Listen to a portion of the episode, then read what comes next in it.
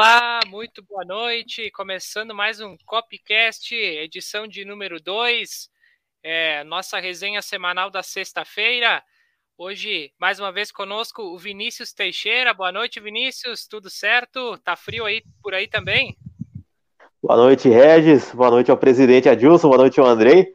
É, dessa vez um friozinho aqui no interior de São Paulo, né? Acho que é a primeira vez que vocês estão me vendo de blusa. Até o pessoal daqui que, que mora aqui não é acostumado a me ver de blusa, mas realmente tá, tá difícil, tá 10 graus aqui. Eu moro perto do rio, tá difícil.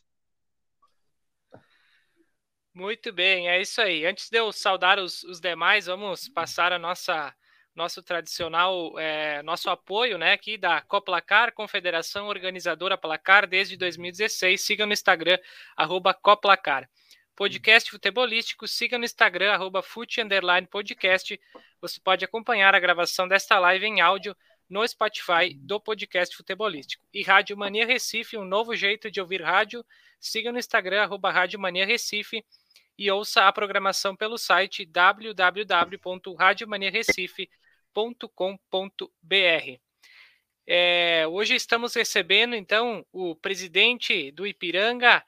É, o sobrenome dele eu não sei se eu vou saber pronunciar, mas vou tentar, né? Adilson Stankiewicz, é isso? Boa noite, presidente, tudo certo? Muito boa noite, Regis. Perfeito, aí. Tua pronúncia de polonês está nota 10, meu. Grande abraço também ao Vinícius, ao Andrei e a todos os nossos telespectadores aí. Andrei Sartori, Sartori, também não sei pronunciar, é, não sei se a pronúncia está correta, mas é narrador né, da Rádio Web Voz de Erechim e Rádio Web Liderança. Vem conosco também para participar desse bate-papo aí com o Adilson, também falar um pouquinho de futebol. Boa noite, Andrei, seja bem-vindo, tudo certo? Boa noite, Regis. Boa noite ao Vinícius. Boa noite especial ao presidente Adilson também. Vamos falar muito sobre futebol aí, Olimpíadas de tudo e debater um pouquinho com o presidente Adilson, que tem bastante coisa para contar para gente. É isso aí, muito bem.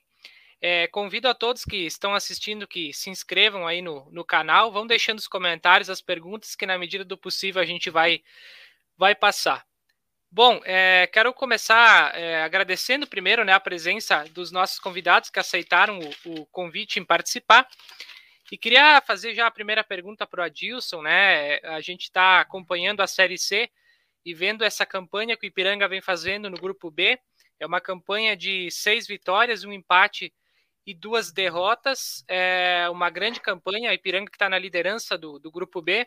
Então, queria saber de, de você, presidente, nos, nos últimos anos, né, o Ipiranga também tem feito bons, é, boa Série C e depois acaba no final tendo dificuldades, né?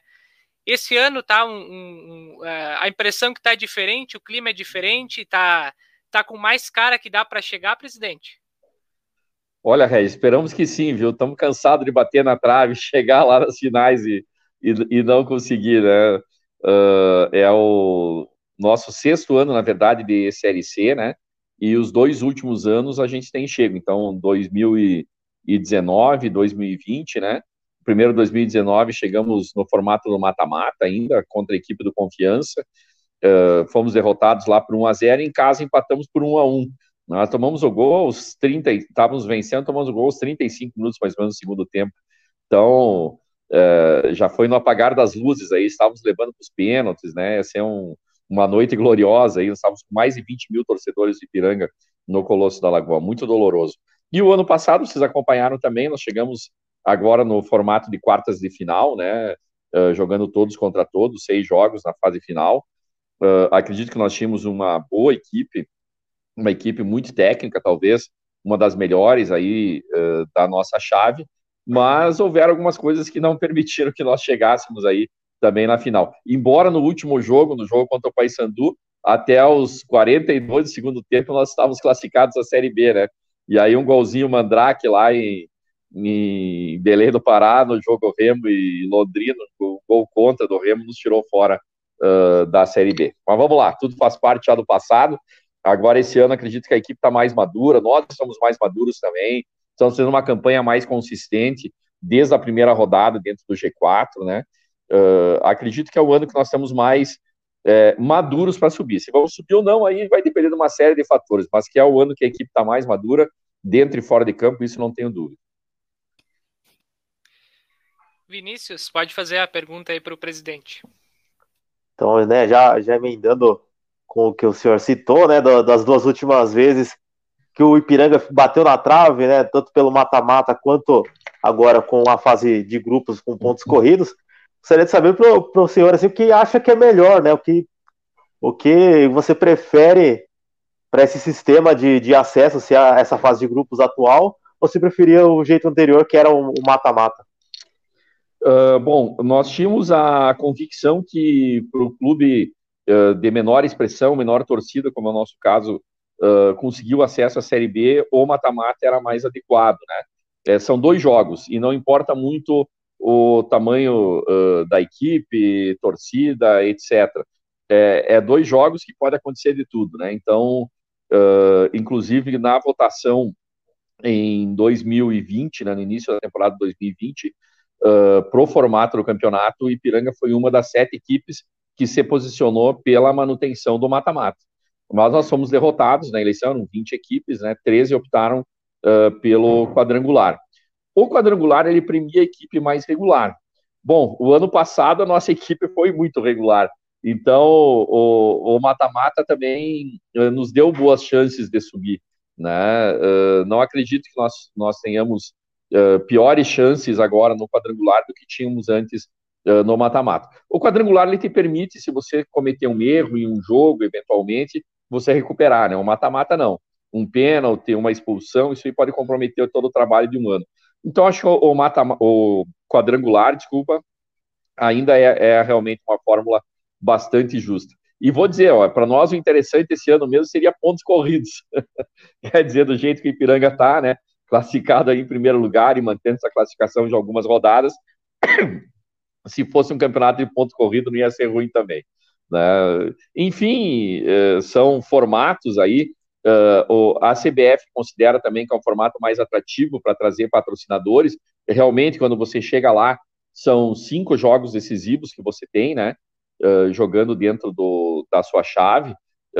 para equipes que têm muita torcida, isso faz bastante diferença financeira também, né?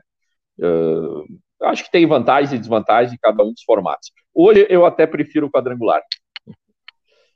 Então, eu só aproveitando, né, da, ainda da parte do mata-mata que você disse, né, o time não tem muita torcida, mas conseguiu levar 20 mil ao Colosso. Eu aqui sou da, da região de Itu, acompanho o Ituano, a gente não coloca 2 mil num jogo desse, tá? Aqui é, é pior ainda a situação de, de apoio com o time da cidade. É, esse jogo com confiança foi um jogo mágico, viu, Vinícius? É, é, realmente veio gente de todos os lados para o estádio. Mais de 3 mil pessoas ficaram do lado de fora, não conseguiram entrar, estava totalmente lotado o estádio, né? Foi uma pena realmente que a equipe não subiu aquele dia, seria algo mágico, assim. Naquele dia nós teríamos mais 5 mil associados, né? Foi uma coisa muito bonita, o pessoal foi no final da tarde, né? O jogo era 5 horas da tarde, então foi escurecendo, o pessoal acendeu uh, os celulares, uh, ficou aquele clima mágico do jogo. Olha, uma lástima realmente que a gente não conseguiu subir. Mas também em 2019 nós estávamos tão preparados. Foi um, um acaso nós chegarmos na, nas finais, né? Uh, o jogo que nos colocou no mata-mata foi um jogo contra a equipe do Juventude lá em Caxias do Sul e nós precisávamos vencer o jogo para poder classificar. Ah, nós estávamos ficando em quinto lugar no empate em 0 a 0 com o Juventude, né? Inclusive, me lembro, nós já estávamos nos despedindo, nos abraçando no camarote lá, dizendo que tinha sido um bom ano, que tínhamos feito um bom, um bom campeonato, quando de repente, lá aos 46 minutos, houve um pênalti, ainda quando o Reinaldo cobrou, nosso capitão, a bola bateu na trave, voltou, bateu nas costas do goleiro e ele chegou correndo, atropelando para colocar no gol. Foi, foi um jogo extremamente emocionante. E aquele jogo nos colocou em primeiro lugar, incrivelmente nos tirou da quinta posição, nos colocou em primeiro lugar e uh, fomos para o mata-mata. Mas era um time montado para a divisão de acesso do Campeonato Gaúcho. Nós ainda estávamos na segunda divisão do Campeonato Gaúcho quando a temporada começou. Então não era uma equipe que tinha um grande potencial né, de chegar e, e decidir. Nós enxertamos peças, sim, para a Série C, mas a equipe base, o esqueleto, ainda era para a segunda divisão do Campeonato Gaúcho onde os atletas têm outro perfil, não é um perfil tão técnico, é um perfil mais uh, pegador, mais brigador, né? Então, acredito que aquele ano a gente não estava preparado para subir. Já o ano passado, diferente, nós tínhamos uma equipe muito, muito técnica. Acredito que, uh, assim, nenhum demérito aos adversários, né? Eu não quero uh, ser arrogante, nada, muito pelo contrário.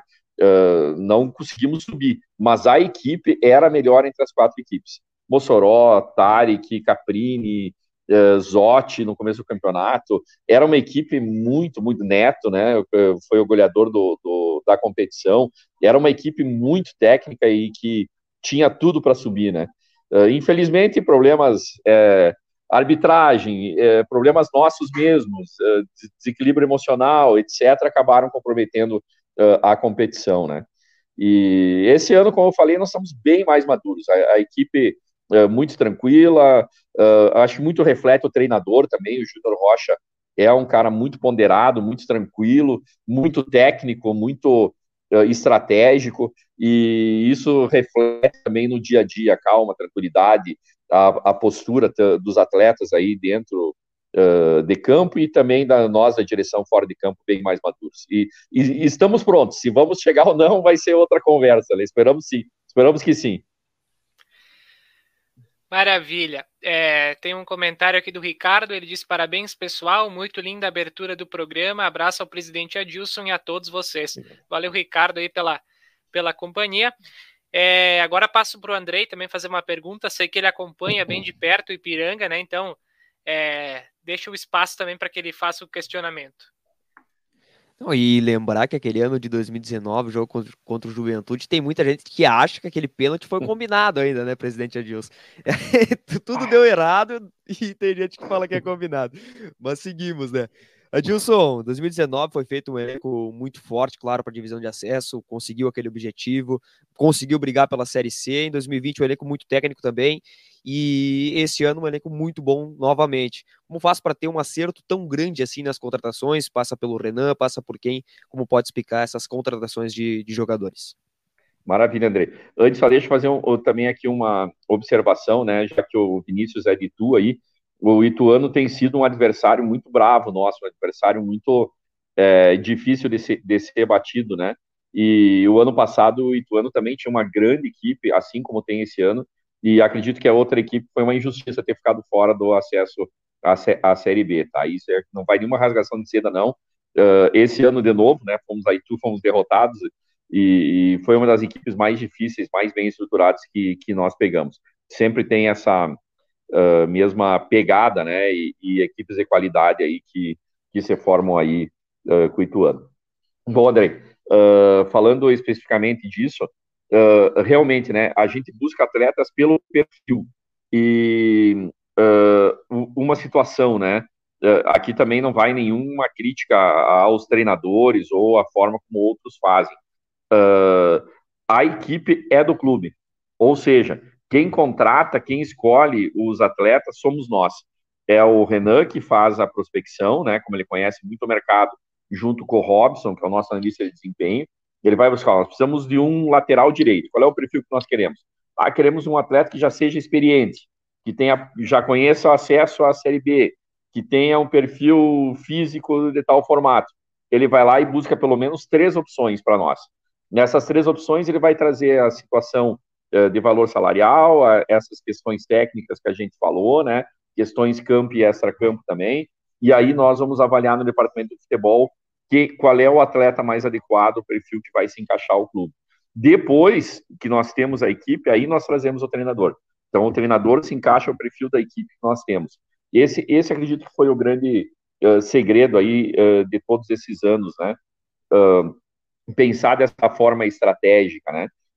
Vamos, vamos voltar aqui 2019, como a gente estava falando, nós estávamos na divisão de acesso e nós precisávamos uh, de um treinador que tivesse aquela característica, né? Uh, o, na época era o Fabiano Dykes. O Dykes ele é um treinador mais reativo. Ele joga aguardando o adversário e procurando jogar por uma bola. Era a característica do time que nós tínhamos na época, o time que nós conseguimos montar. Então, nós trouxemos um treinador que soubesse trabalhar com essa característica. Já no ano passado, uh, quando nós fomos para a primeira divisão do Campeonato Gaúcho, Série C, nós queríamos almejar algo mais, nós buscamos um treinador que fosse propositivo. Mas antes de trazer o treinador, nós montamos a equipe para ele. Né? O Paulo Henrique, se não me engano, indicou dois atletas durante todo o tempo que ele teve aqui, mas implantou um futebol ofensivo, implantou um futebol uh, que na fase ofensiva ele, ele jogava num 4-3-3, na fase defensiva num 4-4-2 ou 4-1-4-1, depende como o pessoal uh, gosta de analisar, né? Uh, e tornou a equipe bastante ofensiva, inclusive marcávamos muito gols, tomávamos muito, muitos gols também, mas jogávamos de uma forma uh, que nós considerávamos uma forma uh, interessante, né? Ou, ou uh, mais fechada, assim, com, a, com aquilo que é o DNA do clube. E o Júnior é exatamente o avanço, né, daquilo que o Paulo Henrique fez. É um treinador mais equilibrado, tanto na defesa quanto no ataque, nas suas questões de estratégia, e uma equipe com as características que o Júnior gosta de jogar, que foi entregue a ele também. Então, eu acredito que o segredo, né, para poder fazer equipes competitivas é isso. Se você deixa também o treinador escolher muitas suas peças, né, uh, se dá alguma coisa errada, o treinador vai embora, ficam as viúvas. Quando você vai trazer outro treinador, é extremamente complicado uh, para encaixar. Agora, se os atletas são do clube, você precisa fazer uma troca, as coisas não são tão traumáticas assim, né? Uh, pelo menos foi a estratégia que nós adotamos. Pode ser que outros tenham uh, estratégias diferentes, aí vencedoras, mas nós consideramos que é uma, é uma boa forma de gerir o departamento de futebol. É interessante essa, essa questão, porque o que a gente percebe muitas vezes é que é, no, na, na pré-temporada, eu falo observando os clubes aqui do, do, Rio Grande do Sul mesmo, não sei nas outras regiões, mas é, normalmente se escolhe primeiro o treinador e depois né, o treinador acaba fazendo as indicações de atletas. Então o Ipiranga tem essa, esse, esse diferencial, acho que até uma, uma, uma questão bem bacana, uma estratégia diferente e que vem dando certo né, nos, nos últimos anos. É, bom, a minha pergunta agora é, é, essa série C é falada por muitos como uma, uma das séries Cs mais difíceis dos últimos tempos, né? Tem clubes é, muito tradicionais, né? O próprio Paraná, o Figueirense, essas equipes paulistas, né? O Criciúma, é, Novo Horizontino, Mirassol são sempre o Ituano, equipes que têm tradição, né? E, e, a questão das equipes paulistas, principalmente, que são as equipes que normalmente têm um investimento maior por, por, por ter um apoio da federação e também é, da, das empresas lá em São Paulo, né? Eu queria te pedir, presidente, como é que é, como é que está sendo, tá? É, disputando essa série C, dá para perceber que ela é mais difícil, ela é mais competitiva em relação às demais? Bom, a cada ano a Série C tem ficado mais difícil de ser, de ser disputada, né? E, e, você foi perfeito em todas as ponderações aí, Roger. Uh, vamos lá, né? Nós temos aí Criciúma, Figueirense e Paraná, que são times de primeira grandeza, que já estiveram em Série A, uh, tem grandes torcidas, né? Uh, a gente sabe que alguns passam por dificuldades, né? etc., mas sempre a camisa pesa muito a quantidade de torcedores, ou aporte financeiro, ou a facilidade de buscar recursos, né, uh, acaba favorecendo. E as cinco equipes paulistas, né, uh, vêm com um poderio financeiro bem maior do que as outras equipes. Então, uh, a, o Campeonato Paulista, tanto Série A1 quanto Série A2, né, paga muito mais do que a, o Campeonato Gaúcho, por exemplo. E a Série C do Campeonato Brasileiro não paga nada. Nós temos que nos aguentar com aquilo que vem do Campeonato Estadual, né? uh, e mais os, os patrocinadores que nós temos. Então, sim, eu considero que essa é a, a Série C mais equilibrada que nós disputamos nesses uh, seis anos. Não esquecendo São José de Porto Alegre, que sempre é um adversário difícil de ser batido, principalmente lá no campo deles. Né? Com certeza. Vinícius. Então, é, essa questão financeira que, que o senhor entrou, o quanto que dá é, média assim o, o pagamento da TV para o Campeonato Gaúcho? O Campeonato Gaúcho paga uma cota de 1 milhão e 300 mil reais. É, com esse dinheiro nós temos que aguentar o ano inteiro, Vinícius. tá? é, não, o, não, não, o, não, é fácil. Os times do interior aqui recebem, acho que mais que o dobro disso no, da Série A1 e, e, mais que isso também na, na série, às vezes chega a 2 milhões mais ou menos a, a cota de TV.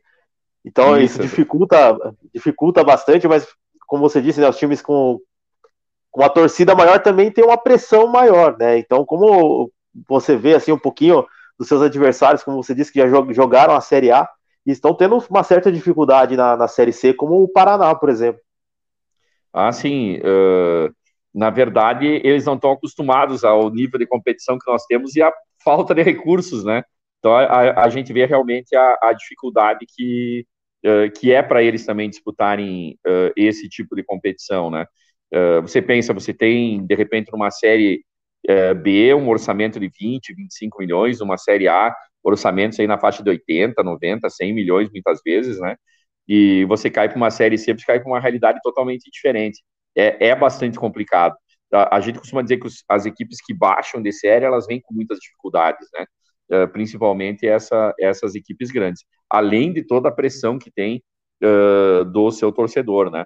Nós temos a nossa pressão aqui também, temos os nossos torcedores, temos a nossa imprensa que nos cobra, né? uh, mas uh, nada parecido com aquilo que acontece aí nas grandes nas grandes capitais. Não, o André é parceirão, né? Não, não é, não, não, não, não nos cobra muito, não. Pelo contrário, é um grande amigo incentivador, né?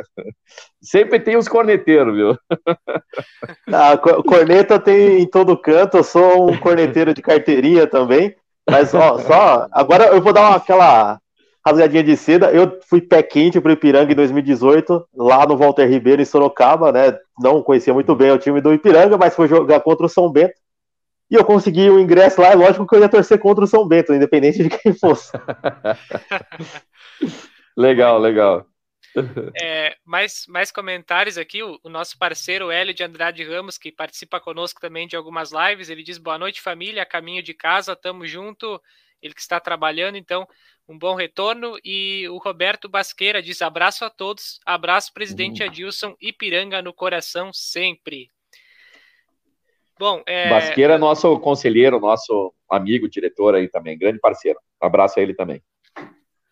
Bacana. Andrei, deixa o espaço também para fazer mais um questionamento ao presidente. Já que a gente entrou também nesse, nesse estádio de, de financeiramente, como está o clube, quero até pedir para o presidente como está o financeiro do clube. A gente vê que no gramado, no campo, tá, tá tudo bonito, mas como está financeiramente o clube e o que o clube também está fazendo para angariar fundos para esse restante de, de Série C, presidente. Bom, financeiramente nós estamos assim entre a faixa de muito temerário e catastrófico. para ser sincero, né? Uh, nós estamos vivendo aqui um ano muito difícil, Andrei. Uh, é o, nós viemos direto com folha de pagamento sem parar uh, desde novembro de 2019, né? Então são praticamente dois anos, né? emendando temporadas. com despesas dobradas, é o caso dos exames e tudo aquilo que aconteceu, né? Com receitas reduzidas, para nós a bilheteria é muito importante e nós teríamos um aporte grande de bilheteria. Nós tivemos um jogo com o Grêmio na nossa casa, que era a estreia do Thiago Nunes, com todo o time titular.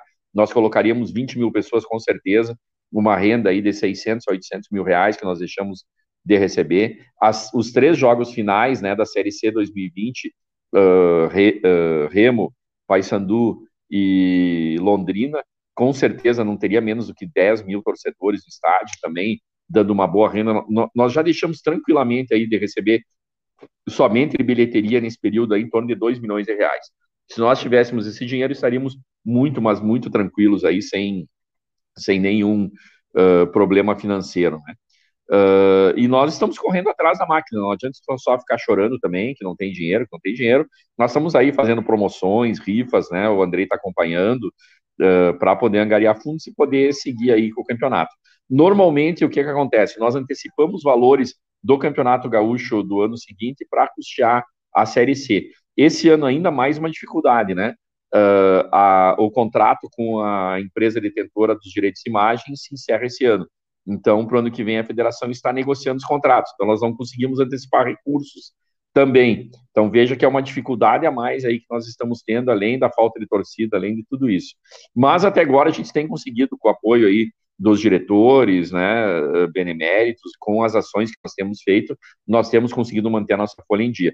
Aliás, está a, a nossa gestão ela termina agora em 1 de dezembro, é o, uh, o, final dos quatro anos aí de gestão que a gente tem, né, à frente do clube, e durante todo o período que nós tivemos aqui, nós nunca atrasamos salário em dia, e espero entregá-la no dia 1 de dezembro dessa forma também, quer dizer, mantendo pelo menos uh, o básico, que é manter a, a, folha de pagamento. Isso nós podemos bater no peito e, e colocar como orgulho o Ipiranga, nesse período todo, nunca atrasou uma folha salarial. Perfeito. É, Vinícius, tem mais alguma pergunta aí para o presidente? Ah, agora eu quero dar aquela minha corneta básica, né? Sempre tem, não, mas dessa vez é, é, é quanto ao site. Né? Eu fui dar uma olhada no site, o site é muito bem organizadinho, mas a parte da loja não funcionou. Não está funcionando ter... mesmo, Vinícius. E, e eu, eu tô fui, brigando. Vi lá aquela, vi aquela camisa bonita lá, pensei, ah, vou colocar no carrinho aqui, na hora que caiu o pagamento, a gente já faz aí. Não, não foi. Pode fazer a crítica realmente. Esse é um, é um item que nós estamos devendo ao nosso torcedor. A loja online ela não está operando já faz uns dois anos. Uh, tivemos uma reunião com o nosso pessoal do marketing aí uh, e colocamos como objetivo que eles organizem a loja. Nós montamos uma parceria agora com o nosso fornecedor, a Clanel, né, uh, em que nós invertemos a lógica que nós tínhamos até hoje, porque o, o clube ele não é um, um bom gerenciador de loja, né? quer dizer, o, o, nosso métier é cuidar do vestiário, cuidar dos jogos, cuidar do, do uh, aspecto do futebol. Uh, quando a gente vai controlar estoque de loja, ver se tem o tamanho P, se tem o número 8, se tem a camisa amarela, se tem a camisa verde, sempre dá furo. Uh, aí você acaba fazendo os pedidos atrasados. É, aqui é um, é um clube pequeno, né? São poucos funcionários. Nós temos 10 funcionários, para você ter uma ideia, tá? Isso contando tudo: manutenção, limpeza, secretaria, sócios, tudo, né? Então, uh, acaba ficando difícil para esse pessoal gerenciar uh, tudo aquilo que envolve o clube. Então, nós invertemos a lógica. Agora, o nosso patrocinador é que colocou as nossas camisas à venda nas suas lojas, é a Clanel, nosso patrocinador. Então, uh, está à disposição nas lojas deles e eles nos repassam o percentual uh, do referente ao clube. Então, a ideia é que agora, daqui para frente, já não falte mais camisas, que a loja online passe a funcionar. Né? O nosso link vai levar para a loja do patrocinador. Eu acredito que mais uns 30 dias no máximo essa questão está resolvida e agora resolvida para sempre. E essa questão de camisa sempre me incomodou demais. E pode fazer crítica, porque a crítica é bem, é, é, é bem verdadeira aí nesse caso. Esse, esse nós falhamos, miseravelmente. Muito bem. Andrei, mais alguma pergunta aí para o presidente? Na verdade, não tem pergunta, só, só vou dizer pro presidente, ó, me traga três pontos lá do Paraná, pelo amor de Deus. Acabamos de tomar um chocolate quente aí no, no Master, né, aí com o Júnior, com o Macaé, com o Robson e com o Renan, e nós combinamos, nós vamos trazer três pontos de Curitiba, com todo respeito, né, ao Paraná aí. Mas queremos trazer três pontos de lá, sim. Bom, é, para fechar aqui nossa, nosso bate-papo, eu, eu queria te perguntar: é, o Ipiranga conseguindo acesso no, né, nessa temporada para a Série B, qual que é a ideia, qual que é o planejamento do clube para uma disputa de Série B? É, já tem alguma projeção? O que que o que está esperando o Ipiranga caso conquiste esse acesso? Bom, nós temos algumas reformas estruturais que nós precisaremos fazer. Uh, nós temos que trocar o nosso gramado, colocar um gramado mais rápido, né? Nossa grama é aquela grama antiga, folha mais larga, né? Um gramado que agarra, que segura bastante. Apesar de ser um gramado muito bom para o nosso clima aqui, né? Ele é bastante resistente. Mas nós precisamos sim qualificar o nosso gramado, colocar uh, a parte de uh, irrigação automática, etc. Né? Nossa iluminação também, os refletores ainda são refletores convencionais. Precisamos colocar refletores de LED, aumentar a qualidade de iluminação noturna, fazer algumas reformas vestiárias. Isso, em termos de estrutura, seria o mínimo para nós podermos disputar uma, uma Série B. Não é nada, não é nada, mas um investimento de mais de um milhão de reais nessas três situações que eu coloquei para vocês, né?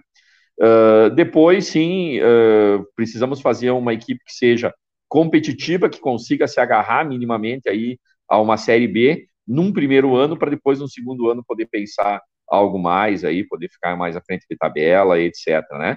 Mas para o Ipiranga, para a região Alto Uruguai, estar numa Série B seria algo mágico. O clube é um clube que tem 97 anos, quase centenário, nunca esteve numa série uh, tão elevada do Campeonato Brasileiro. Hoje nós já somos o clube 51 do ranking nacional, isso não é pouca coisa, né? Entre todos os clubes brasileiros, mas estar entre os 40 maiores do Brasil seria algo realmente fantástico. Seria um legado para toda a região aqui norte do Rio Grande do Sul. E esse legado ele ultrapassa o campo, né? Esse legado ele acaba uh, favorecendo a malha aérea, nossa rede hoteleira, restaurantes, prestação de serviços, né? Pensa, duas vezes por semana nós teríamos uh, ou um clube vindo uh, para a nossa região aqui, movimentando toda a cidade, uma cidade de 110 mil habitantes, né? Uh, e também toda semana um clube saindo daqui, ocupando malha aérea, etc., né? Depois ainda jogando talvez um, um brasileiro sub-20 com com os juniores, né? Uma, uma ligação aqui. Pronto.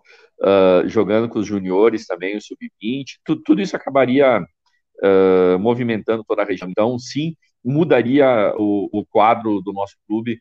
Uh, e se nós ficarmos dois ou três anos, então, a, as coisas aí se alinhariam muito bem aí para o futuro do Ipiranga. Perfeito. Vinícius, teu recado final aí para o presidente Adilson. Não, só finalizando então aí com, com o presidente, que o, o Ipiranga consiga classificação em um grupo e o Ituano no outro, né? Porque tô, tô, gostando de ver o, o, o, Ipiranga jogar esse ano. O ano passado eu tava com, com, Ano passado não, né? Esse ano que terminou o campeonato, também tava com esse pensamento que era o Ituano num grupo e o Santa Cruz no outro. Acabou que foi os dois para um mesmo grupo e nenhum dos dois subiu. Então, que seja agora Ipiranga entrando cada um no grupo para conseguir o acesso aí, ter a, a substituição. Caio, Caio Brasil sobe o Ipiranga. É, e quem sabe também ver, ver uma vaga para a Copa do Brasil, né, presidente? Seria muito legal, Vinícius, e torceria muito, viu? O pessoal aí do Ituano, pessoal parceiro, realmente, fazem um trabalho belíssimo também. A gente vê o esforço, as dificuldades também que, que eles têm aí, e toda a capacidade e profissionalismo aí uh, que o pessoal tem aí na, na cidade de Tu, aí no, uh, nessa bela equipe que o Ituano. Seria uma graça subir essas duas equipes. Acho que acho que estão merecendo. Quem sabe é esse ano. Andrei, teu recado final aí também para o presidente. Não, agradecer a presença do, do, presidente Adilson, né? Que continue essa, essa bela gestão aí, uma gestão incrível, ele, o Renan, o Rica, todo o pessoal lá da, do Ipiranga que fazem um trabalho excelente, todo o grupo, né? E tomara que conseguimos esse tão sonhado acesso para a Série B nesse ano, já que batemos duas vezes na trave. Isso aí, presidente. Muito obrigado, Andrei. Sei do, da torcida do amigo aí e tudo que tem nos ajudado. Muito obrigado de coração. Aí. Opa. Bom, então, para finalizar o, o nosso bate-papo, quero agradecer mais uma vez o, o presidente Adilson aí pela, pela participação, por ter aceitado o nosso convite de conversar, debater um pouquinho, entender também como é que é o, como é que está o Ipiranga na Série C, né? Uma bela campanha. É, desejo sorte no jogo de segunda-feira diante do Paraná e também é, sucesso no restante da temporada, que o Ipiranga é, consiga esse acesso que, que tanto deseja, que nos últimos anos vem batendo na trave, que seria importante também para o futebol gaúcho. Então, sucesso e até uma, uma próxima. Obrigado, presidente. Eu acho que travou né, o, o sinal dele, que pena. Vamos ver se, se ele se liberou aqui. É, realmente ele caiu. Mas enfim, tá dado o nosso recado ali para ele. E a gente vai seguir agora na nossa, na nossa live falando dos demais assuntos do mundo da bola. Vamos falar de futebol e Olimpíadas. Só passando os jogos que estão em andamento ou que já aconteceram hoje nas principais divisões. Na Série B, o Goiás venceu o Operário por 1 a 0. O Coritiba vai vencendo o Náutico por 1 a 0 e às 9h30 vamos ter Cruzeiro e Londrina. Isso pela Série B. Na Série C, Volta Redonda 1, Altos 1, jogo que está acontecendo nesse momento no primeiro tempo. Bom, vamos, vamos lá, tem bastante assuntos para a gente falar, mas vamos pincelar de forma rápida, né? Para a gente não se estender muito. É, começamos com Copa do Brasil, né? Acho que o jogo que teve até uma certa surpresa foi a vitória do Criciúma sobre o Fluminense pelo placar de 2 a 1 lá no Heriberto Rilse. É, Vinícius, chegou a acompanhar o jogo? Achou uma surpresa a vitória do Criciúma? Ainda bem que eu vi essa partida inteira, né? Foi para salvar a semana, porque foi o, o jogo diferentão, né? Dessa Copa do Brasil, da, da Copa do Brasil, nessa fase. O Criciúma jogou muito bem, né? Soube aproveitar os contra-ataques teve um gol de sorte no, no chute que a bola desviou no, no, próprio atacante, acabou entrando e depois no segundo tempo aproveitando a chance no pênalti. O Fluminense ganhou um pênalti de presente, né? O pênalti do vento, né? Mesmo com o VAR, o VAR que deu muito problema essa semana, né? O, vocês aí do, do Sul, alguns né, viram aí como foi aquele jogo do Grêmio, cada gol foi oito minutos para validar. Então foi, foi lamentável a, a, cena do VAR essa semana. E assim como foi lamentável também o, a, a falta de piedade do Flamengo com o ABC. É, o VAR essa semana foi uma verdadeira palhaçada, né? Oito minutos, foi até mais, eu acho, quase nove, né? Para decidir um lance no jogo do Grêmio. Depois vamos falar disso também. É, peço para o Andrei também, se ele chegou a acompanhar, ter algum comentário sobre essa vitória do, do Criciúma sobre o Fluminense. Não, né? A gente viu o Criciúma depois que a chegada do, do Paulo Baier, né? Que não fez um bom campeonato catarinense, foi, foi rebaixado. E depois da chegada do Paulo Baier, consegue subir muito bem, né? Mas não se esperava isso, né? Contra o time do, do Fluminense, do Roger Machado, que é um time muito forte.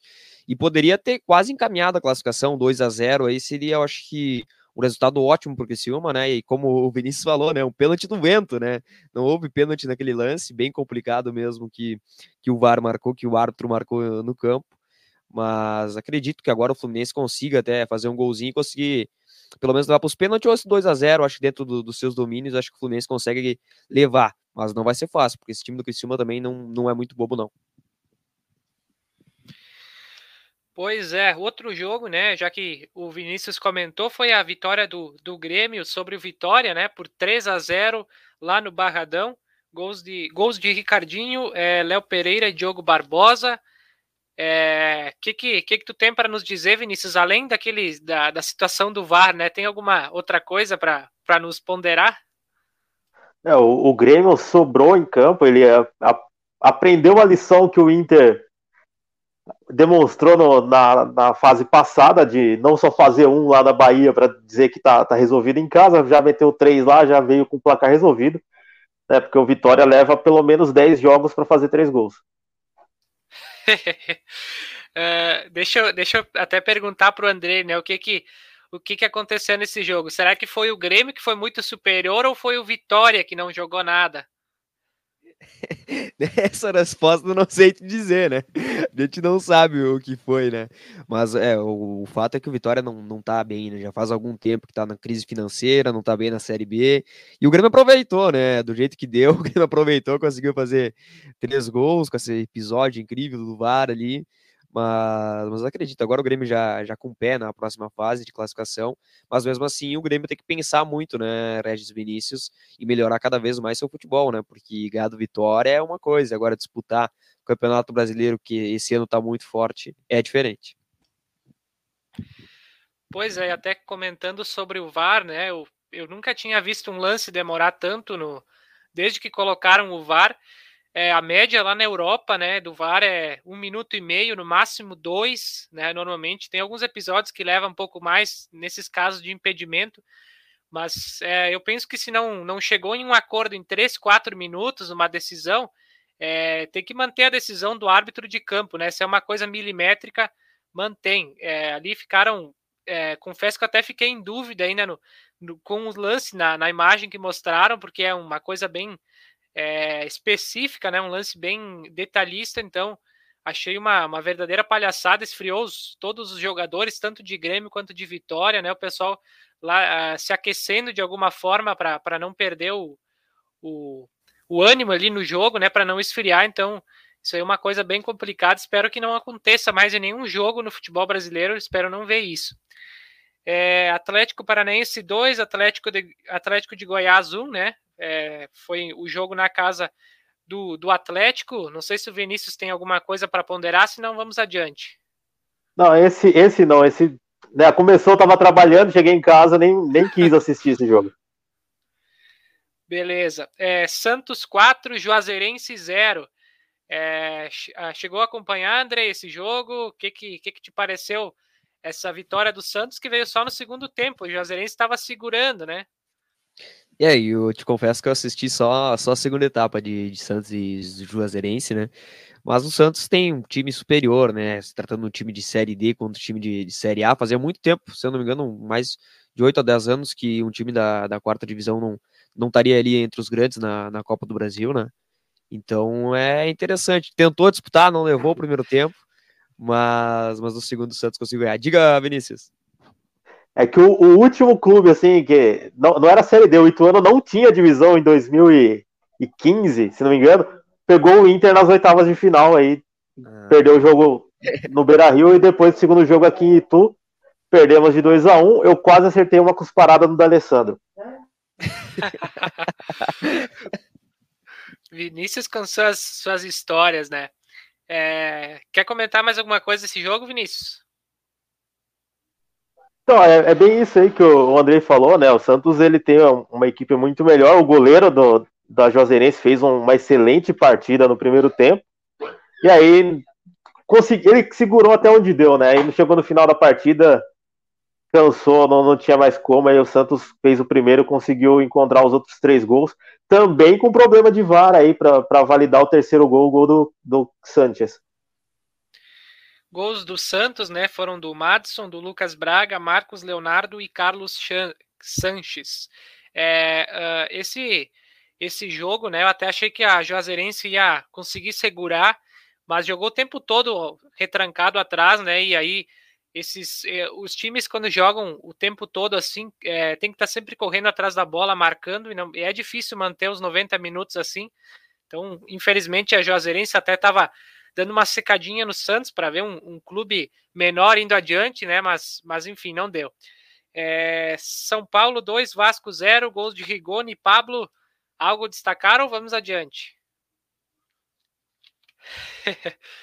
é, Atlético Mineiro 2, Bahia, Bahia 0. Então, é porque o Vasco ele já, ele já, entra, já entrou eliminado no sorteio, né? Então, estava tranquilo também, assim como Vitória, Juazeirense e o ABC. Aí veio um jogo bom, que aí foi o que eu assisti, né? O Atlético e o Bahia. Primeiro tempo totalmente dominado pelo Atlético Mineiro, conseguiu sair só com 1 a 0 Segundo tempo, o Bahia voltou bem melhor do que o, do que o Atlético. Tava, teve mais chances, né? O, o, o Rony, Rony não, Rossi. o Rossi acertou um chute de fora da área que a bola passou raspando a trave. Teve mais chances de gol, mas não conseguia concluir com, com tanta qualidade. E aí, quando a bola sobrou para o Hulk, ele está numa fase excepcional no, no, Atlético, conseguiu fazer o segundo gol. E aí cavou o buraco do Bahia. Pois é, só para passar aqui, saiu mais um gol do Coritiba sobre o Náutico. Agora Coritiba 2, Náutico 0. Grande jogo, né? Da, de dois times que estão aí na ponta da Série B. E o Náutico vai perdendo uma, uma, uma partida depois de vários de várias vitórias e empates, né? Agora está perdendo para o Coritiba. É, é, não sei se o Andrei quer destacar alguma coisa ou vamos vamos adiante. Não, é destacar a fase incrível, né, do, do Hulk, né? É, deixou, deixou a desejar um pouquinho quando voltou, né? Quando estava ainda pegando o ritmo físico aqui do, dos jogos brasileiros, que é muito diferente do, do que na China, né? Mas agora voltou muito bem, né? Tá, tá muito bem mesmo o Hulk é um do diferencial do time do, do Atlético. Claro, tem outros grandes jogadores, mas ele tá fazendo a diferença no Atlético. Exatamente. E agora Fortaleza 2, CRB 1. Esse jogo também eu acompanhei. O CRB saiu ganhando e depois tomou a virada. Não sei se o Vinícius quer comentar alguma coisa, mas quem que segura o Fortaleza, Vinícius? Então, eu vi apenas o segundo tempo, né? Esses jogos 4 e meia me, me quebra, não consigo ver o primeiro tempo. Saio do trabalho às 5. É, quando eu saí, eu vi o, o, o resultado, né? Tava 1x0 pro, pro CRB. Eu não acreditei, não acreditei que, que ia acontecer de novo isso aí, né? Eles conseguiram fazer 1x0 contra o Palmeiras e segurar, mas uma coisa é o Palmeiras Abel Ferreira que não ataca.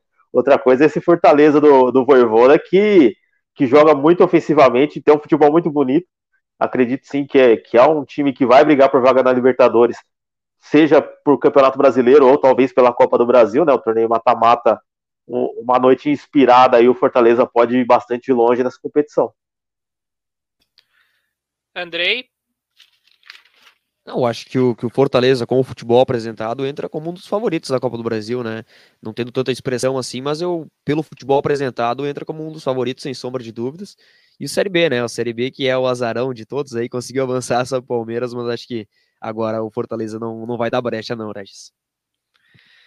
Muito bem, agora sobre o, o, jogo que o, que o Vinícius comentou antes, que o, que o Flamengo não teve piedade, né? 6 a 0 no ABC, gols de Arrascaeta, Gabigol duas vezes, Bruno Henrique, um do Donato contra e um do Michael.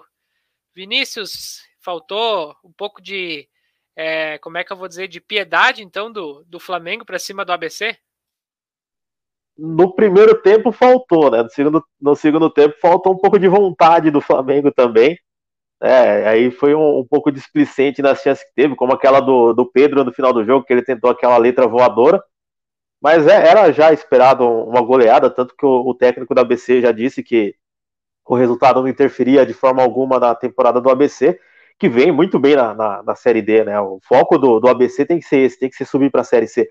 Esse acidente de ter caído no jogo contra o Flamengo aí foi, foi um problema. Poderia ter pego o Vasco. Poderia ter pego o Vasco.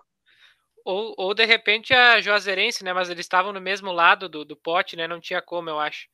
Não, acho que era pote único, não era essa, essa fase? Não era um pote só e todo mundo seja feliz aí? Só que aí aquelas bolinhas que uma pesa mais que a outra? eu não tô, não tô lembrado como é que foi a dinâmica do sorteio, porque já é um bom tempo que teve esse sorteio, mas é, se, se tivesse talvez pego a Jazeirense, eu acho que até talvez o ABC teria chance, pelo que eu vi jogar, o ABC até no segundo tempo se mostrou uma equipe que tentou fazer alguma coisa, mas o Flamengo também já estava meio descaracterizado, né? Já tinha saído alguns titulares. Então, é... o que, que tu acha, Andrei? Faltou piedade do, do Flamengo para cima do ABC? Tá faltando piedade, né, do time do Flamengo. Desde que chegou o Renato, a gente acompanhava já ele aqui, aqui no Grêmio, mas é diferente o Grêmio ali com alguns jogadores do que o Flamengo com esse excelente time montado aí, né? Eu acho que o, que o Renato, até uma cena que me, que me marcou foi a saída do, do Gabigol do, do gramado, né? Que ele disse que não queria sair, e o Renato na coletiva chama ele de chatão, é outra coisa, ele é o nível da, da boleiragem, ele leva o grupo na mão, né? Diferente se acontecesse isso com o Rogério Ceni, com outros treinadores que passaram pelo Flamengo, se tornaria outro clima, né? Então, o Renato tá, tá com o grupo na mão e eu acho que, olha, esse Flamengo vai, vai ser muito, mas muito favorito em todas as competições, Campeonato Brasileiro, Libertadores e também na Copa do Brasil. Pois é, né? Agora é o Flamengo que provavelmente vai é, no jogo de volta contra o ABC vai vai poupar jogadores mas vamos adiante. Jogos de volta amanhã já tem um jogo, né? Fluminense e Criciúma. É, os demais jogos vão ser na semana que vem, mas como o Fluminense vai disputar no meio da semana é, um jogo de calendário da Comebol, então às quatro e meia de, de amanhã, Fluminense encara o, o Criciúma no jogo da volta, no Maracanã. Os demais jogos, na terça, às sete horas, Grêmio Vitória, na Arena do Grêmio. Na quarta, quatro e meia da tarde, CRB Fortaleza no, no Rei Pelé. Esse jogo, Vinícius provavelmente vai ver só o, o segundo tempo, né? Uh, Atlético de Goiás, Atlético do Paraná, 7h15 no Antônio Ascioli. Às 9h30, Vasco e São Paulo no, no São Januário. Às 9h30, Bahia, Bahia e Atlético Mineiro no Pituaçu. E na quinta, 7h15, Juazeirense e Santos é, no Adalto Moraes. E às 9h30, ABC e Flamengo na Arena das Dunas. Bom, é, rodada do Brasileirão, vamos passar os jogos aqui, depois vamos entrar em Olimpíadas. Vamos só conferir se está tudo igual os resultados de momento. Mas tá, tá tudo certo. 1 um a 1 um ainda no jogo do Volta Redonda com Altos e o Coritiba vai vencendo o Náutico por 2 a 0. Eu vou passar os jogos aqui, depois vocês, é, se tem algum em específico que querem comentar, senão a gente vai só passar apenas os, os, as partidas. São Paulo e Palmeiras, uh, amanhã, sete da noite. Clássico paulista. Esse eu acho que a gente merece dar uma atenção, né, Vinícius? É, o, o Choque Rei que antecede o, o Choque Rei da Libertadores, né? Daqui duas, duas, três semanas. Então, já, já com um pouquinho de aperitivo, né? As duas equipes que se enfrentaram na final do Paulista. O São Paulo ainda com o reforço de estar sem o Daniel Alves, que está no Japão. Então, se continuar jogando com a mesma vontade que está jogando nas últimas partidas, aí o, São Paulo tem um um 51 a 49 contra o Palmeiras, que o Palmeiras vem muito bem no, nesse início de brasileiro. Acho que vamos fazer diferente. Eu vou, vou passar as partidas, a gente fala só quem. Quem, que, que vocês acham? Quem ganha, se dá empate, né? Como a, gente, como a gente fez na semana passada, né, Vinícius? Que a gente tinha o torcedor do Havaí que tava secando tudo, né? Mas é, o Vinícius já disse que ganha quem? São Paulo ou Palmeiras? São Paulo. Andrei. Eu, eu vou no, no empate nessa partida. Acho que um 0x0, 1x1 vai ser o resultado da partida. Eu vou de vitória do Palmeiras. É, Inter e Cuiabá amanhã, 8 da noite. Vinícius. Cuiabá. Andrei. Inter. Eu, eu vou de Inter também. RB Bragantino e Grêmio amanhã, 9 da noite, Vinícius. Ah, é um gol para cada jogador do Red Bull. Andrei. Também vou de Bragantino. Eu também tô de Bragantino. Corinthians e Flamengo, domingo, 4 da tarde, Vinícius. VAR. o Vinícius, ele tá, ele é torcedor do Corinthians, não vai me dizer que o Flamengo vai ganhar, né? Não, mas vai, tô torcendo pro VAR inventar alguma coisa para anular os gols. Andrei. É, eu acho que vai ser o Flamengo, hein? É, eu vou, vou de Flamengo também. Atlético Mineiro e Atlético do Paraná, domingo, 4 da tarde, Vinícius. Jogo lindo pro Atlético Mineiro perder. Andrei. Vou com o Atlético Paranaense. Eu vou de empate. Chapecoense Santos, domingo, 6 e 15 da tarde, Vinícius. Ah, quem vai perder é quem assistir esse jogo aí, mas o Santos ganha de 1 a 0 Andrei. Eu vou de Santos, é, o Santos também. sem Marinho. O Santos sem Marinho. Então, por isso que eu falei que vai, quem vai perder é quem assistir esse jogo. Eu acho que o Santos pode ter até dois, três jogadores dos titulares que não vão estar presentes, mas a Chapecoense até agora eu não vi nada assim de, de interessante, então eu vou de eu vou de Santos. Bahia Esporte, domingo, 6 e 15 da tarde. Vinícius. Bahia. Andrei. Vou na surpresa, vou no esporte. Eu vou de Bahia também. Atlético Goianiense e América Mineiro, domingo, 8 e meia da noite, Vinícius. Empate. Andrei. Também vou no empate. Eu vou de vitória do Atlético é, Goianiense. E no domingo, 8 e meia, Ceará e Fortaleza, mais um clássico, Vinícius. Fortaleza. Andrei. Também vou no Fortaleza. Então essa também fechamos todos no Fortaleza. Maravilha. Série B, vamos passar aqui as partidas também, essas que já aconteceram. Então, Goiás ganhou do Operário de 1 a 0 Curitiba vai vencer no Náutico por 2 a 0 Cruzeiro e Londrina, 9 e meia, Vinícius. 0 a 0 Andrei. Londrina. Eu, eu vou ficar no empate nesse jogo. Guarani Vila Nova, amanhã, 11 da manhã, Vinícius. Guarani, que Deus nos proteja. Andrei. Eu vou de empate. Eu vou de Guarani. É, Vitória e Havaí amanhã, 4 e meia, Vinícius. Havaí, né?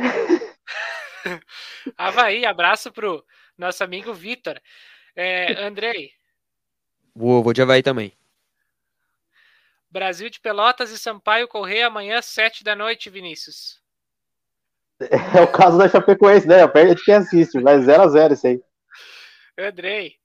Vou de Sampaio. Eu vou de Chavante, hein? Botafogo e Vasco amanhã, 9 da noite. Botafogo. Doeu pra falar, Vinícius? Andrei. Eu vou de empate nesse jogo. Eu vou, eu vou de Vasco. É... Não, eu, eu, acho, eu acho que o Vasco ele vai conseguir ter a proeza de ter a brilhante ideia de poupar jogador para jogar contra o São Paulo. Por isso que eu acho que o Botafogo ganha. Três gols é, do Chay. Pode ser. Brusque Não vi Garrincha, mas vi Chay. Brusque Confiança, amanhã, nove da noite, Vinícius. Brusque. Andrei. Brusque.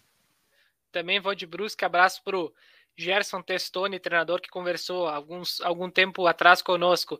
CRB Ponte Preta, domingo, 6 e 15 Vinícius. CRB. Andrei. Ponte Preta. Eu vou de empate. Remo e CSA, domingo, 6 e 15 Vinícius. CSA.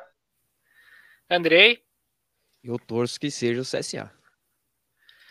Eu, eu acho que também vai dar CSA nesse jogo. Pra eu senti ali, eu senti um, um sentimentozinho aí nesse eu torço que seja CSA. Isso aí. Maravilha. É, Ferroviário e Botafogo da Paraíba pela Série C amanhã, três da tarde. Esse é jogo duro, mas eu, eu acho que o, o Botafogo consegue vencer. Andrei. Jogo duro também, eu acho que eu vou de empate nesse. Eu também vou de empate. Mirassol e Oeste amanhã, 5 da tarde, Vinícius. 5 a 0 Mirassol. Andrei. Agora, no grupo B do Ipiranga, para mim, tudo é empate. é, eu, eu vou de vitória. A calculadora. Do... Pegou a calculadora do Vitor. eu vou de vitória do Mirassol. Paysandu e Tombense amanhã, 5 da tarde, Vinícius. Empate. Andrei. Paysandu. Eu também vou de Paysandu. Jacuipense e Floresta amanhã, 7 da noite. Floresta. Goleada esse aí. Andrei. Também vou de Floresta. Tô dentro também, Floresta. Figueirense e Novo Horizontino, domingo, 11 da manhã. Vinícius. Empate. Andrei. Eu acho que dá o Novo Horizontino. Eu acho também que dá Novo Horizontino. São José e Botafogo de São Paulo, domingo, 4 da tarde, Vinícius. Empate. Andrei. Vai, isso aí eu vou de empate. Eu também vou de empate. É, Santa Cruz e Manaus, domingo, 6 da tarde. Manaus, né? A gente faz um combinado aí no, no grupo do WhatsApp, a gente ganha Santa Cruz. Tá feio demais lá. Andrei. Situação complicada pro Santa Cruz. Eu acho que vai Manaus também. É, eu repito o que falei na, na semana passada, né? O Santa Cruz não vem bem, agora o Caxias começou a arrecadar a turma que não serve lá. E eu acho que vai dar Manaus também, apesar de eu não gostar muito do Manaus. Mas vamos lá, né? Uh, Paraná e Piranga, segunda, 8 da noite. Andrei. 3 a 0 fora o baile. Vinícius. 1 a 0 Ipiranga. Também acho que vence o Ipiranga. E na quarta-feira, 5 da tarde, Ituano e Criciúma. Vinícius. Ó, veio seis vitórias seguidas, perdeu uma, volta a jogar em casa, ganha. Ganha. Andrei. Eu acho que dá Ituano também. Eu, eu vou no empate nesse jogo. Maravilha. Falamos de Série C. Agora, para fechar aqui, vamos selecionar aleatoriamente algum jogo da Série D aqui para a gente falar. América de, Natal, América de Natal e 13, Vinícius. Cara, esse jogo é jogo bom, né? O América é o segundo do grupo aí, tentando colar no, no ABC. Eu acho que, que, o América vence. Andrei? É, pela situação, acho que é o América. É, também vou de América. O 13 ainda não, não se encontrou, troca mais de treinador do que joga, né? Então, acho que vou de, de América também. É, mais algum jogo interessante aqui, vamos ver. É, Aparecidense e Brasiliense, Vinícius. Empate, por ser em Goiás. Andrei? Acho que o Brasiliense. É, deixa eu só ler um comentário aqui do, do Josimar. Ele diz: Série C intervalo, volta redonda 1, altos 1. Manuel, artilheiro da Série C, ao lado do Quirino do Ipiranga. Isso aí, o jogo do Volta Redonda que está acontecendo agora. O, o, Josimar é torcedor do Altos, né, Vinícius? Isso, exatamente. O nosso siga bem caminhoneiro aí, o Josimar rodou o Brasil já. Então, por isso que eu brinco, né? O nosso siga bem caminhoneiro. E o, o Manuel provavelmente deve ter sido o autor do gol do Altos aí, o Altos que, que vem se acertando, né? O primeiro objetivo é não cair de volta para a Série D, mas vai pode beliscar uma vaga para a segunda fase. Esqueci de ler o comentário antes da Yasmin Queiroz, que ela disse boa noite, sucesso ao Ipiranga. Valeu, Yasmin, por estar acompanhando. Mais, mais um, um bom jogo aqui, Portuguesa e Bangu, Vinícius. Ah, aquilo de sempre, eu vou fazer uma plaquinha, Lusa. Andrei. Também de portuguesa. Eu também vou de portuguesa. Para fechar, Caxias e Joinville, Vinícius. Joinville existe ainda, então tá, Caxias. Andrei. Bom jogo, bom jogo. Acho que o Caxias leva. É, eu por, é, sou realista, outro dia eu falei que ia dar empate, eu até fiz uma aposta, botei lá no grupo, né? Conhecendo meu time contra o Marcílio Dias fora de casa ia dar empate, agora jogando em casa contra o Joinville, vitória do Caxias também. É... Ah, o Josimar pergunta, fala de moto e 4 de julho. Vamos lá, moto e 4 de julho, Vinícius. É a Série D, né? Os dois times estão na, na zona de, de, classificação, se não me engano. O 4 de julho, ainda empolgado pela, pelo sucesso repentino que conseguiu na Copa do Brasil. Eu acho que é um jogo de empate para gols, com bastante gols essa partida. Andrei? Eu torço, depois que apareceu o 4 de julho, tô torcendo pro 4 de julho. Acho que é o 4 de julho a vitória. Eu vou pelo, pelo 4 de julho também. Nosso amigo Fernando Tonê, também treinador que há pouco tempo atrás falou conosco. Então, fechamos de Série D e agora vamos passar para o assunto de Olimpíadas, né? Eu, infelizmente, a gente não pode nem mais rodar a vinheta aqui das Olimpíadas, porque pega direitos autorais. Na semana passada tive todo o trabalho de, de cortar a live depois de pronta, né? Tirando a vinheta. Então vamos falar dos, dos principais assuntos de Olimpíadas, começando pela eliminação né, da nossa seleção brasileira feminina nos pênaltis para o Canadá. Vinícius acordou cedinho hoje, acompanhou. O que, que tem para nos dizer? É, acordei uma hora mais cedo, né, para assistir esse jogo, torcendo para acabar nos 90 minutos, que eu conseguiria assistir antes de trabalhar. Não foi o que deu, né? O Brasil teve uma belíssima chance de abrir o placar com a Debinha, num erro de saída de bola da defesa do Canadá. A bola ficou sozinha para ela e ela, ao invés de, de já bater ou tentar rolar para para Duda, que estava sozinha com o gol aberto, ela adiantou demais a bola e acabou pegando de biquinho, acertando a goleira. Foi a grande chance do Brasil. Né? Depois, no segundo tempo, o, o Canadá conseguiu mandar uma bola na trave com, com a zagueira, que, que me fugiu o nome agora, no, no escanteio. Mas o, o, Brasil não jogou mesmo para classificar, não. Eu senti, senti muito muita falta de,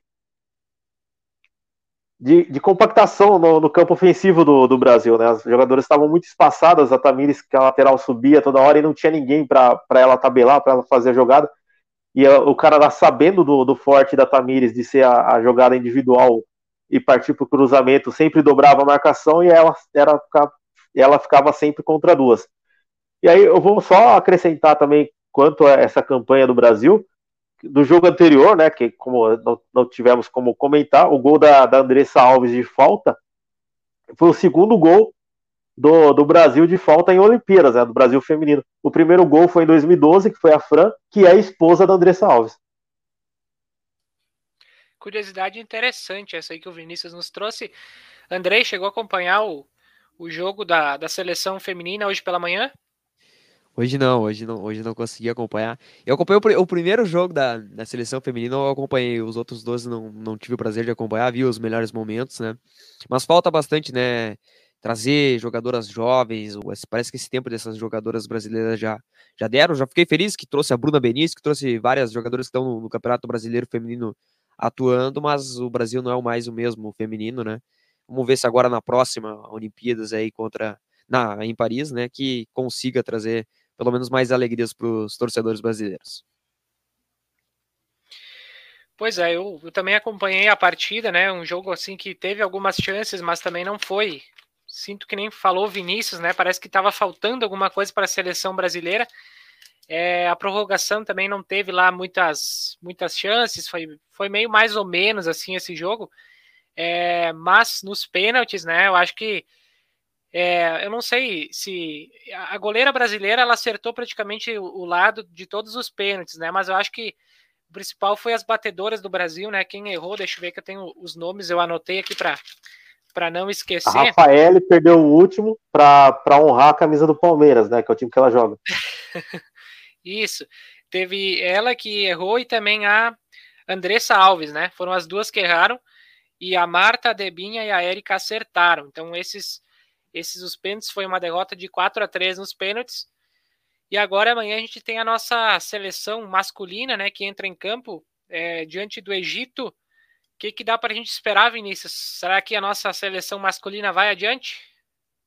Bom, dá para esperar que em algum momento da transmissão vão tocar a música do Tchan, né, da mistura do Brasil com o Egito. Em algum lugar vai estar tá tocando isso. Sempre tá, igual nas Olimpíadas, né, quando teve no, vôlei de praia colocaram. Mas, assim, dentro de, de campo é esperar mais uma vitória do, do Brasil, esperando que dessa vez seja convincente, né, como foi o, o, segundo tempo contra a Arábia Saudita, que foi um segundo tempo um pouco melhor. Foi quase parecido com o que foi o primeiro tempo contra a Alemanha. Né? Precisa dar um, uma, uma acordada aí, dependendo bastante do, do Richarlison e do Matheus Cunha. Vamos ver se, se eles conseguem né, produzir o, o, jogo todo, porque o, Brasil tem um favoritismo grande para esse confronto. Andrei, o que, que tu espera desse jogo do Brasil contra o Egito amanhã, às 7 horas da manhã? O Vinícius disse tudo, né? Eu acho que o Brasil é o favorito, não, não tem sombra de dúvidas. Depende muito do, do Richarlison, do Matheus Cunha, é um time bem qualificado mesmo, o time brasileiro me parece até um pouco mais qualificado do que as Olimpíadas passadas aqui no Brasil. Claro, o Latino Neymar é um jogador diferenciado, o melhor jogador brasileiro, né? Mas o conjunto me parece muito forte dessa seleção brasileira agora. Tem que repetir isso em campo, né? Amanhã é um jogo difícil contra o Egito para avançar já para as semifinais. Então, um jogo importante. Mas o Brasil é favorito. Sempre que entra nessas competições, o Brasil é favorito, Regis. Esqueci de passar também antes os demais resultados do futebol feminino, né? Os Estados Unidos ficaram no 2 a 2 com a Holanda. Nos pênaltis, os Estados Unidos passaram com uma vitória de 4 a 2. A Suécia venceu o Japão por 3 a 1 e a Austrália 4 a 3 na Grã-Bretanha. Semifinais, então, né, vão ser na segunda-feira, né, às 5 da manhã, Estados Unidos e Canadá, e às 8, Austrália e Suécia. Então, esses jogos das semifinais, né, do, da, do, do, das Olimpíadas futebol feminino. No futebol masculino, né? Então, jogos de amanhã, 5 horas da manhã, Espanha e Costa do Marfim, Japão e Nova Zelândia às 6, às 7, Brasil e Egito, e às 8, Coreia do Sul e México. Estou acompanhando aqui agora o, vôlei de praia, né? Nossa dupla brasileira é, da Rebeca e Ana estão jogando contra a dupla americana, né? O jogo que começou agora às 9 e 10 a 10 no momento. O Brasil saiu perdendo e agora consegue o um empate.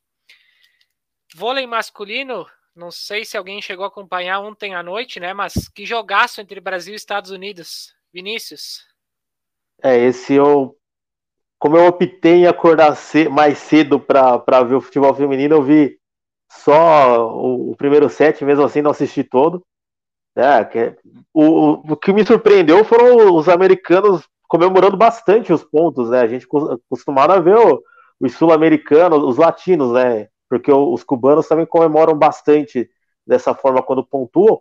E o, o time dos Estados Unidos veio vibrante, né? Diferente até do, do que aconteceu nas outras partidas da seleção americana nesses Jogos Olímpicos me surpreendeu bastante isso. Agora eu, eu não consegui ver os resultados depois para ver se o Brasil já, já garantiu a classificação para a próxima fase ou não. Mas está bem, muito bem encaminhado aí para conseguir. E, e, espero que, que não, não tenha nenhum vacilo na, na parte final aí no, nos jogos eliminatórios. Até tu, tu, tu trouxe um, um, ponto interessante que é uma, uma questão que eu estou observando é, a seleção brasileira parece que falta vibração, parece uma seleção muito parada, né? Essa, essa seleção de vôlei. A gente não vê mais aquela vibração que tinha é, em, outros, em outros tempos, até na própria Liga das Nações, mas é, tá, tá assim, parece. Ontem os Estados Unidos vibrava mais que o Brasil, né? Então, acho que o, o time brasileiro está um pouco abatido, não, não sei o que está acontecendo, espero que isso melhore daqui para frente, né? Ah, eu sei que esse líbero do Brasil me entristece. eu vi tanto tempo ah. Serginho que eu. Não, esse aí foi, foi difícil. O, o, o, bloqueio não funcionava ontem no primeiro set. A recepção estava mal. Eu, eu achei que nós ia perder de 3 a 0, né? Mas depois o Brasil conseguiu ganhar esse jogo. Cresceu, né? E eu acho que esse é o crescimento que a gente espera agora para os próximos jogos. O Brasil joga mais uma partida ainda é, deixa eu ver quando amanhã, né? Às 11 e 05 da noite contra a França. É um jogo também bem complicado, né? Então, vamos ver. O Brasil está, no momento, em segundo lugar nesse, nesse grupo, com oito pontos. Na frente está os, os jogadores russos, né? Que não podem usar o nome Rússia, né? É, tá como Rock, com nove pontos. França em terceiro com sete. Estados Unidos em quarto com seis. Argentina em quinto lugar com cinco. E Tunísia em sexto com um. Acho difícil o Brasil pegar a liderança porque na última rodada a, os líderes, né, que é os, os, russos, vão encarar a Tunísia, que é a lanterna do, do grupo, então dificilmente o Brasil pega a liderança, mas importante classificar, né? É, vôlei feminino, né? Vamos ter agora nessa próxima madrugada, às 4h25 da manhã, Sérvia e Brasil, é, líder contra vice-líder do grupo o que, que dá para a gente esperar da seleção feminina, Vinícius? Então, já um, um pouco contrário da, da, seleção masculina, essa seleção feminina ela é bem vibrante, né? Com mesmo com o, os casos de traição. É, a, a, gente a, pode acompanhar Olimpíadas e de vez em quando vê essas, essas fofocas aí, né? Do, do, do, de dentro da Vila Olímpica. Então, tinha uma que namorava, que, que era noiva de um, aí foi lá e pegou a outra, que tá as três lá jogando na seleção brasileira, então o, o clima dentro de quadro é muito bom, mas fora de quadro é, é casos de família.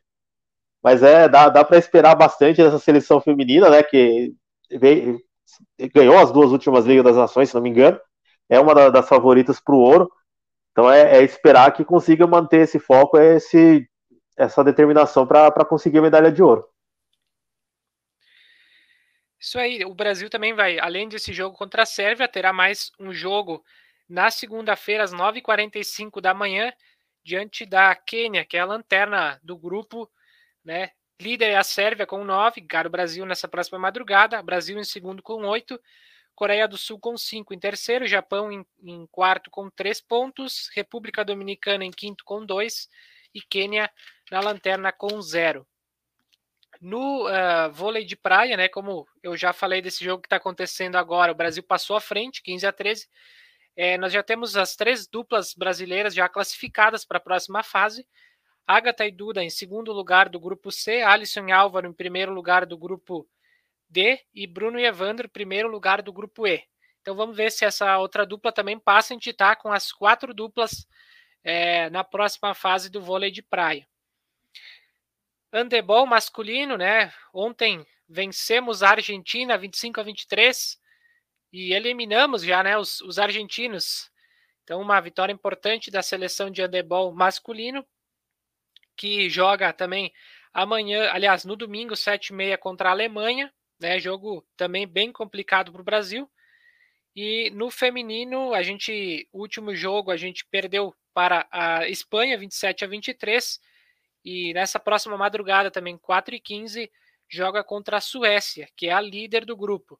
Então, jogos complicados para as nossas equipes de handebol torcer pela classificação. Rugby feminino, ficamos fora né, do, das, da fase decisiva. Né? O, o Brasil, nos, nos três jogos, o primeiro perdeu para o Canadá por 33 a 0, depois para a França 40 a 5 e depois, depois para Fiji 41 a 5. E na disputa de nono a décimo segundo lugar, perdeu para o Canadá de 45 a 0. E hoje, agora às 9, está jogando contra o Japão na disputa de 11 e 12 lugar. É... Lembrando nossas, nossas. Vai lá, Vinícius.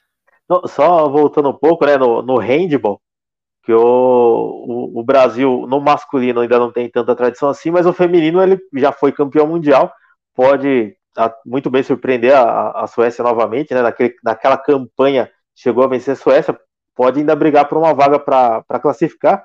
E eu vou fazer uma perguntinha rápida também para o Andrei, se aí com, com a rádio, se ele já chegou a, a ter que fazer alguma transmissão olímpica, seja de, de futebol, né, que é como está mais habituado, ou qualquer uma outra. Olímpica não, Vinícius. Ainda com a rádio ainda ainda não, até porque né, nas Olimpíadas também não não dá direito, o cara tem que comprar o, direito de transmissão também, né? Então, para não se arriscar, não fiz, não fiz ainda nenhuma modalidade olímpica. Até a rádio está transmitindo agora, no momento, bocha. Né? Tá aí na cidade de Erechim, Campeonato Municipal de Bocha, semifinal. Olimpíada Raiz, né? Essa aí é a verdadeira é. A, bo a bocha é... Já, e a mesma questão acontece também com, com a Copa do Mundo. É dá sacanagem, pô. deixa a gente transmitir em paz. Exatamente. É, deixa eu compartilhar aqui o quadro de medalhas, né? Para a gente acompanhar. Agora saiu aqui a, a, minha, a minha tela de medalhas. Deixa eu ver se eu consigo colocar de volta. Mas nós estamos é, com sete medalhas, né? Até o, o presente momento. Vamos ver se foi. Tá aparecendo aí? É, temos a China na liderança com 19 medalhas de ouro e 40, no, 40 medalhas no total, somando ouro, prata e bronze. O Brasil está em 19 com uma de ouro, três de prata e três de bronze. Total de sete medalhas. O que, que te parece essa, esse quadro de medalhas, Vinícius? Está dentro do esperado? Está dentro do esperado do, do Brasil, né? A gente esperava até um, um, outro ouro, né? E mais uma medalha vinda do, do skate street feminino, né? Acabou vindo só com a Raíssa. A gente esperava que, que pudesse ter pelo menos duas brasileiras nesse pódio. Né? A Letícia foi uma das garfadas pelo, pela arbitragem aí nas Olimpíadas do Japão para favorecer as japonesas, assim como foi com o Medina na, na semifinal do, do surf, que também era mais uma medalha que a gente esperava que aí sim também fez bastante falta. E a gente já tem a oitava medalha garantida, né? Que só falta saber qual a cor dela, que vem do boxe. Né, o, o, atleta, o, me fugiu o primeiro nome dele, mas é Teixeira também. Conseguiu a, a classificação para a semifinal e no, no boxe, né? É, quem, quem perde as duas, as duas semifinais tem garantido a medalha de bronze. É, deixa eu perguntar para o Andrei é, sobre as Olimpíadas, né? Tá achando também que tá tendo uma, uma questão lá da arbitragem envolvendo o Japão? O que, que te parece isso aí que o pessoal tá comentando? É, sempre todo mundo fala, né? Até no futebol, que o time da casa, às vezes em quando, é beneficiado, e agora estamos vendo nas Olimpíadas também. Principalmente o caso do, do Medina, né? O do Medina ficou claro, evidente aquilo lá, que não poderia ser daquele jeito, né? Um, praticamente quase o mesmo, mesmo, como se posso dizer, é mesmo. Agora me fugiu a palavra. é mesmo. Ah. Pensamento. Mesmo. É, e aí foi por, por, por pouco, né? Os, os, juízes ali se, se complicaram, melhor dizendo, né? Mas sempre vai prejudicar o time da, o time da casa, vai levar melhor, vai prejudicar o time que tá visit, visitante, mas o, o Medina mesmo assim fez uma excelente Olimpíada, né? Começou não tão bem também e fez uma excelente Olimpíada, mas tá bom, acho que o quadro de medalhas do Brasil tá bom pro, pro seu começo também, tem várias outras modalidades que o Brasil tá disputando ainda, tá nas preliminares, e eu acho que pode crescer cada vez mais, mas me surpreende de novo. O Japão tá ali, nas, ali em cima, embora tendo esses, esses erros de arbitragem ali, o Japão tá, tá fazendo bonito também nessas Olimpíadas. É, temos mais duas finais com a Rebeca aí, que com grande chance de, de medalha dela sair de lá com três medalhas. É, no momento aí agora no vôlei de praia, a dupla brasileira venceu, né, o 7 por 21 a 17, então se vencer o próximo também já garante classificação à próxima fase e também vamos forte no vôlei de praia. Bom, mais alguma coisa que vocês querem destacar de Olimpíadas ou a gente pode partir para outro assunto? Era isso? Não, podemos, podemos seguir agora. Maravilha, vamos, vamos para o momento que o pessoal mais gosta, a nossa dica de cartola.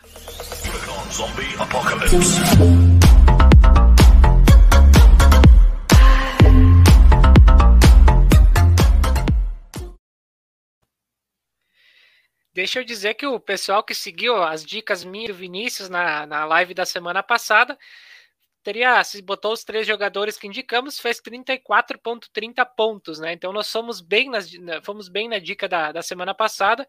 Eu indiquei o Felipe Jonathan dos Santos, fez 6,20 e o Matheus Peixoto, que ambos aqui concordamos, fez 9,40. E o Vinícius tinha indicado o Hulk, né, Vinícius, que fez 18,70. É, que, que, que que tu separou para a live de, de hoje, Vinícius? O time inteiro do Flamengo. Tirando o Diego Alves. É, não, não, é...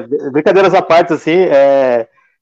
essa, essa rodada tem, tem alguns confrontos bastante né, equilibrados, e aí, como eu disse, eu gosto bastante desse Fortaleza do Voivoda, então, uma das minhas dicas é o Voivoda, né, o técnico, provavelmente o Fortaleza deve vencer essa partida, e aí é difícil a gente acertar quem faz o gol, mas aí uma dica dessa vez vai de técnico, o Voivoda. E aí eu fico um pouco na, na dúvida, que é o Gilberto. Não dá para confiar no Gilberto. É, eu fico, eu fico com, com uma dúvida entre Gilberto e, e Gabriel. É, não sei se o, se o Andrei disputa, joga cartola, se tem alguma dica para passar para gente, manda aí se tiver. Aí eu, pô, toda rodada para mim, não importa qual time for, é o Hulk de capitão. Esquece, esquece. É a minha única dica. Tá valendo, tá valendo. Eu separei duas aqui, as duas ambas ditas pelo pelo Vinícius. Eu arriscaria o Gilberto nessa rodada, né? Jogo contra o esporte. E também o Gabigol, né? Com certeza é, nesse time, o Hulk também, como o Andrei falou, acho que são opções viáveis. Muito bem, acho que era isso. Tem mais, vocês têm mais alguma coisa a destacar? Mais algum assunto sobre o futebol? Era isso?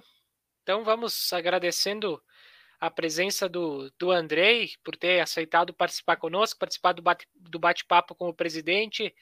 E muito obrigado. Quem sabe a gente te convide mais vezes para participar aqui e, e bater um papo sobre futebol. Obrigado, Regis, obrigado, Vinícius, todos pelo convite, participar aí, bater um papo com vocês, também com, com o presidente Adilson, e também divulgar cada vez mais né, o, o Ipiranga, que vem fazendo uma campanha incrível pela Série C. Agradeço demais pelo convite de vocês.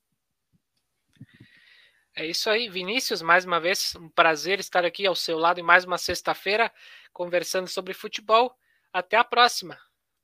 É, até semana que vem, Regis, e muito obrigado, André, pela participação. É, então vamos esperar aí o, o que o VAR pode ajudar o Corinthians para não tomar cinco gols do Flamengo no final de semana. Maravilha.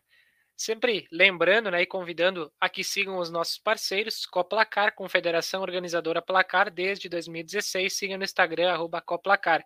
Podcast futebolístico, siga no Instagram, arroba fute, podcast. Você pode acompanhar a gravação desta live em áudio no Spotify do podcast futebolístico. E Rádio Mania Recife, um novo jeito de ouvir rádio. Siga no Instagram, é, arroba Rádio Mania Recife e ouça a programação pelo site www.radiomaniarecife.com.br. É isso aí, então. Também quero agradecer a todos que comentaram, participaram, interagiram e fizeram desta live mais, mais uma vez é, ficar excelente, né? Com muito assunto, com muita diversão também nos nossos palpites, as nossas dicas, né? E a gente retorna então na próxima sexta-feira com mais um Copcast. Desejo a todos um bom final de semana. Se divirtam com as Olimpíadas, com o Brasileirão, que não falta programação para esse final de semana. Sucesso ao Ipiranga na segunda-feira, né? E vamos lá, vamos lá para mais um final de semana de muito futebol. Abraço a todos.